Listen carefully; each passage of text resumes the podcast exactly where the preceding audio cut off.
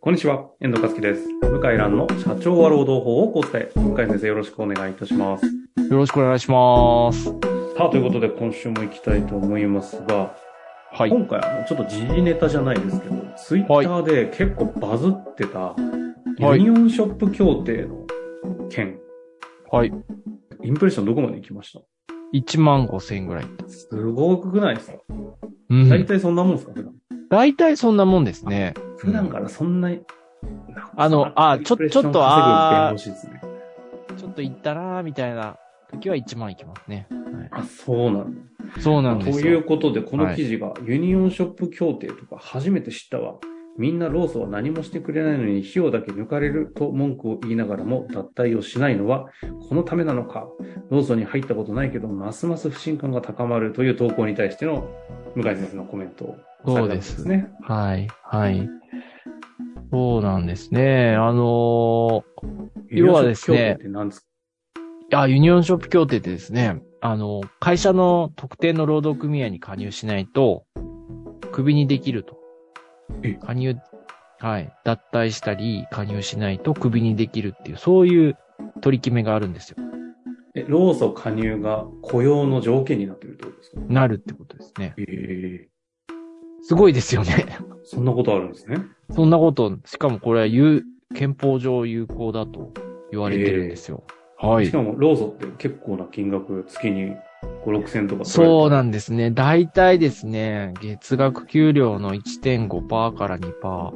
安くても1%じゃないですかね。そういう感じなんです。1%、はいそういう計算なんですね。 1%だと安いね。2%ぐらいくんじゃないかな。へえ。うん。それをでも強制的に、要は、支払わなきゃいけない状態になるってことですね。しかも天引きですからね。ななかなかですね。これこれ何のための協約なんですか、いや、要はまあ、そういう会社の労働組合を、こう、強くして、加入率高くして、で、会社と話し合って決まったことがみんなに適用できるように。表向きはね、実際は変な労働組合に加入されたり作られると困るっていうのが本音じゃないですか、ああ、昔はなるね。ほどね。今はもうそんな人いないけど、昔はね。はいはいはい。うん、昔はそうかその観点も当時はあったんですね。あったんですよ。まあ、でも今、ユニオン、てかそもそもユニオンがなくなってったり、自分で入るユニオンを選んだりする時代とも言えますよね。そこまでいかない。そう、いやいや、もうおっしゃる通りで、選べるは選べるんですよ。ところが、まあ、そんなの知らないからほとんどの人は、まあ、組合費を天引きされて、文句言いながらもずっと天引きされ続けてるっていう感じなんですよね。はいはいはい。うん。だけど、ここに書いたように最高裁判例があって、脱退して他の労働組合に加入しちゃったら解雇はできないんですよ。で、他の労働組合は、あのーそうですね、組合費はね、うーんと、安いとこだと1000円っていうのがありますね、調べたら。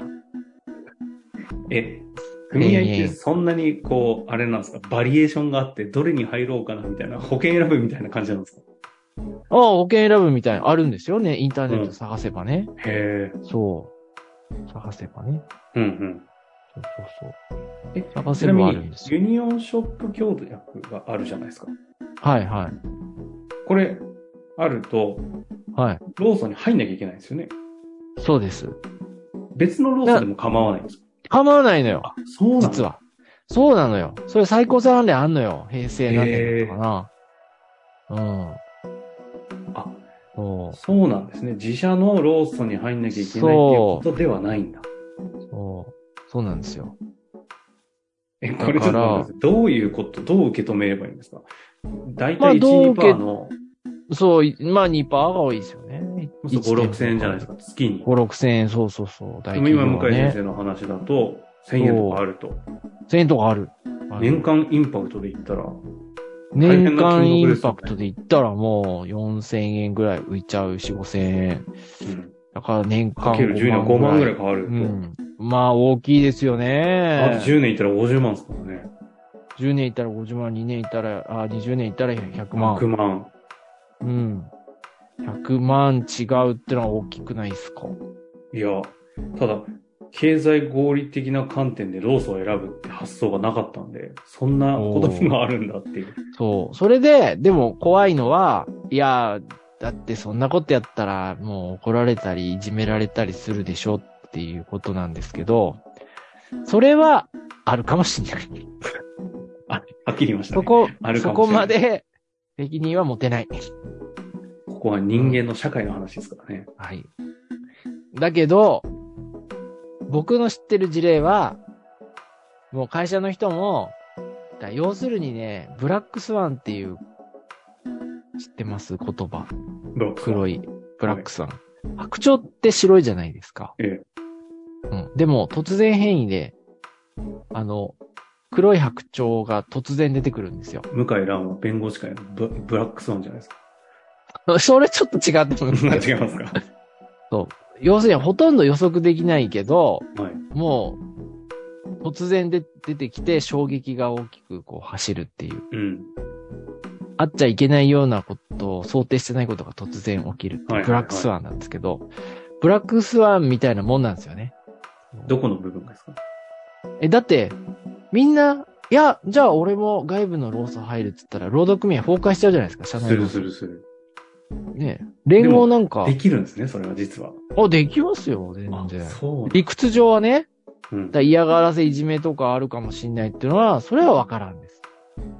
だから僕1.5万インプレッションだけど、いい、あの、いいねが100しかついてないんだね。それ結構、何なんですか、 それ、だいぶひどいですね、それ。あんまりだい共ぶ感生まなかった。いや全然共感、あー、みたいな、なんか言ってるわ、みたいな。いや、てかこれ、わかんないじゃないですか、意味が。わかんないんかなや、いわでかもんない説ん。明されると結構なインパクトですね。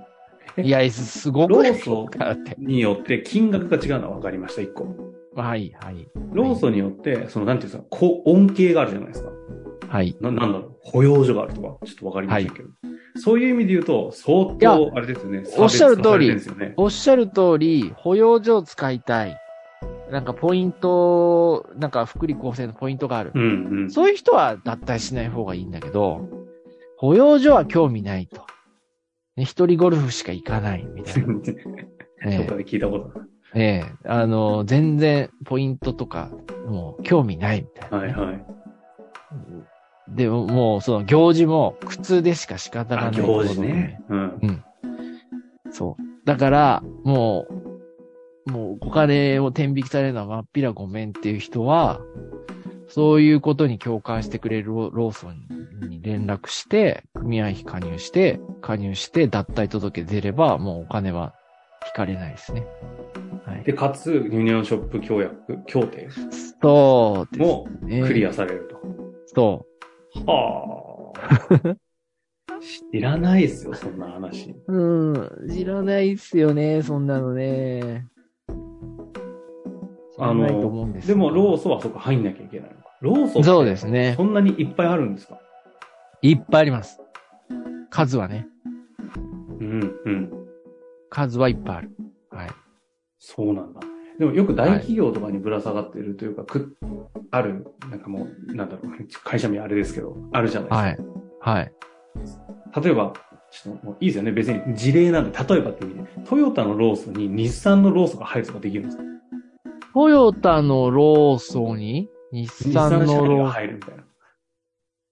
あ、まあ、あ理理屈上、パナソニックのかええローソンに、わかんない、なんでもいいんですけど、キキャノンさんの社員さんが入る、できるもんなんです かまあ、おそらく拒否されるんでしょ うね。あ、そういうこええ理屈上入れるけど、組合規約で他社は無理なんですよ、つって終とわりあ あ、ななるほど、なるほど。 そう。おそらく。で、そういうのを、あの、要は文句を開いているところには入れるんで、さっきの話は通用すると。そうそう。そうなんですね。。そうですね。いやー、知らない世界ですね。マ知ニアックらな界。い世界ですね。向井先生、今日これ全て総括して、どのように受け止めるといいんでしょうかいや、でも僕の言ってることは、おそらく数年後、10年後は現実化すると思います。なるほど。誰か。が、誰かがやると思いますね。ランクスワンが出たらって話ってことですえねえ。あの、ニュースになると思これう。若干じゃあ危険回ですね。なんでかっていうと、なんでかっていうとですね、最近、これ別の回で、ちょっとや、やりたいんですけど、私管理職ですか私残業代本当はもらえませんっていう人が増えてきてるんですよ。ああ。うん。なるほど。要するにあの、名ばかり管理監督者ってやつで、えそう。それを言う人が増えてきてるんだよ。ついえ。そにう、なると、ロローソンに入る権利あるんじゃないのって話になるってことですか要するにね、ロスと関係ないですけど、残業代私もらえんじゃないのっていういうおー人が増えてきた。うんはい。という感じなんですよ。うん。ああ。今までは、そんな知らない人が多かったのに、今は、もう、みんな知ってるようになっちゃったんですね。なるほどね。でもよくある管理職になっちゃうと残業代がつかないから給与実質下がるから嫌だよって話ってよくここのせめぎ合いの出出世するかどうかで出る話じゃないですか。そそれがもはや管理職になってもこれ実質産業代で出るはずだろ俺みたいになるってことですね。う、そうですね。そういう人が増えてると。そえ、そうなった場合は払わなきゃいけなくなる。う。本当はね。本当はね。うん、本当は。だけど、まあ、会社もそこははっきり言ってごまかしてますよね。なかなか今後ちょっとざわつきそうな分野ですね。そうですね。いろいろ眠っいてるんろですね。いろ眠ってるんですよ。はい、問題がね。気づかない時が良かったんですけどね。いやー、なるほどですねね。まあ、ということでね、今日はローソンのユニオンショップ協定ですかね、はいお話を中心に、ちょっと知らない世界を見せていただいたということで、はい。またどこかでね、先ほどの話やりましょうかね、管理職の残業代問題は。はい。ということで、今日は終わりたいと思います。向井はい先生、ありがとうございましたありがとうございました。ありがとうございました。本日の番組はいかがでしたか番組では向井蘭への質問を受け付けておりますウェブ検索で「向井ロームネット」と入力し検索結果に出てくるオフィシャルウェブサイトにアクセスその中のポッドキャストのバナーから質問フォームにご入力くださいたくさんのご応募お待ちしております